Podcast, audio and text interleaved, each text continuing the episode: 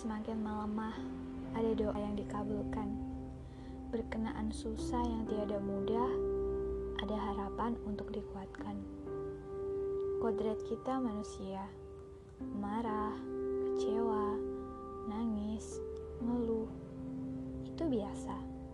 Dan kamu gak perlu bertanya, kenapa harus saya?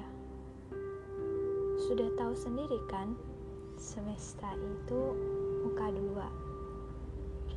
Apa yang terjadi padamu mungkin susah dirubah, tapi cara pandangmu bisa kamu telaah.